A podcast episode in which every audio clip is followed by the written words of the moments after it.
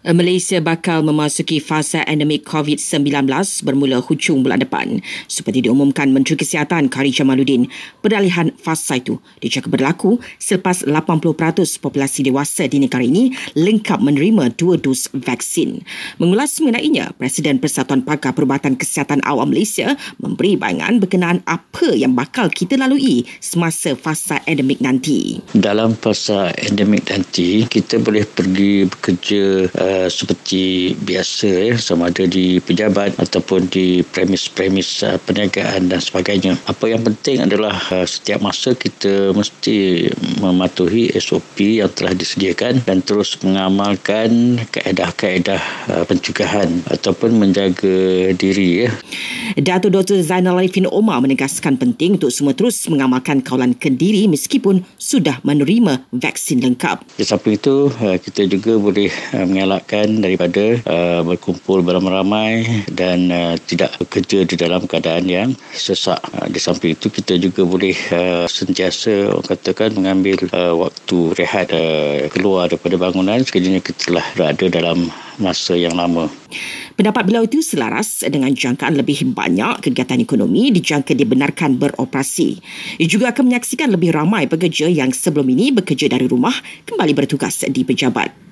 Menurut Presiden Persatuan Keselamatan dan Kesihatan Pekerjaan Malaysia Dr. Syawaluddin Husin pula, antara perkara penting yang perlu diberi perhatian ialah pengudaraan di kawasan tertutup. Mungkin eh, di ofis kita berapa jam, 5 jam, 6 jam separuh hari atau full day. Jadi sebab itulah uh, ventilasi menjadi satu kepentingan kerana bila kita duduk dalam tu, kita pakai mask ke, tak pakai mask ke, ha, tak pakai mask lagi teruk. Jadi uh, circulation air dekat situ. Jadi kebanyakan kita punya aircon ni, dia adalah air circulation, dia gunakan udara yang sama eh dia pusing-pusingkan tu udara yang sama ha, jadi sangat tinggilah kalau ada orang tu ada ada bawa uh, virus dan uh, dia bertebar Berikut beberapa saranan yang dikemukakan Dr. Syawaluddin bagi mengurangkan risiko jangkitan virus COVID-19 yang merebak melalui udara. Untuk ventilation, uh, majikan kalau ada kemampuan, uh, seboleh-bolehnya uh, basic ada dua. Uh, satu adalah kipas, uh, yang ventilation, exhaust uh, exhaust fan. Kena, kena tengok keadaan. Dia tidak ada satu cara mudah untuk tengok keadaan.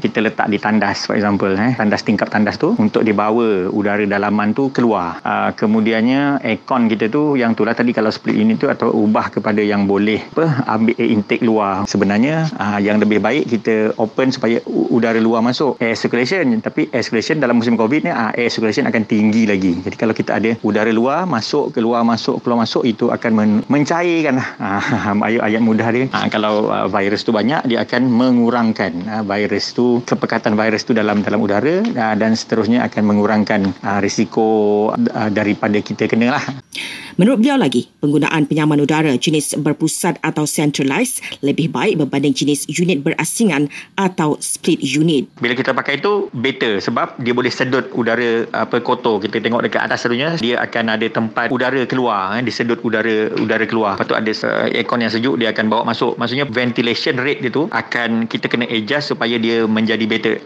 Dia ada pilihan tu berbanding daripada split unit yang single aircon tu dia tak ada pilihan tu. Ah, dia memang circulate ah, air saja. Cuma macam tadi saya cakap adjustment dia tu uh, perlu dibuat untuk berdasarkan berapa orang ada duduk dalam satu bilik uh, berapa luas kawasan bilik itu tadi untuk pastikan dia berkesan. Jadi dia memang lebih baik lah dengan syarat dia digunakan dengan uh, betul eh, dan kiraan yang tepat. Tapi kadang-kadang bila dia gunakan uh, standard punya ni tapi dia terbeban maksudnya orang ramai bilik kecil pun dia tidak efektif juga. Dr. Syawaluddin juga memberikan cadangan berikut So nombor tiga uh, Tambahlah uh, Air purifier tu. Uh, Boleh cari uh, Yang ada HEPA Kita panggil HEPA filter uh, Yang ada HEPA filter. Jadi lepas tu Ada banyak lagi uh, Yang kalau kata Ada kita panggil Ultraviolet Sterilization Irradiation UVGI uh, Yang ada Dia kata Yang macam ada lampu biru tu kan Yang lebih berkesan. Itu pun ada Walau apa pun perhijrahan ke fasa endemik bukanlah bermakna kita mengaku kalah kepada pandemik COVID-19.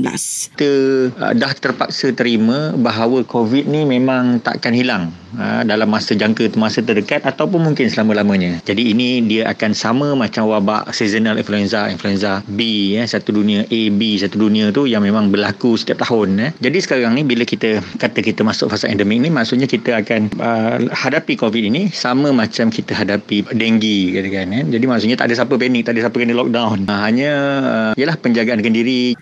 Sebaiknya kita semua harus meneruskan kehidupan dengan realiti semasa dan berusaha mengurangkan kesannya antaranya dengan pengambilan vaksin.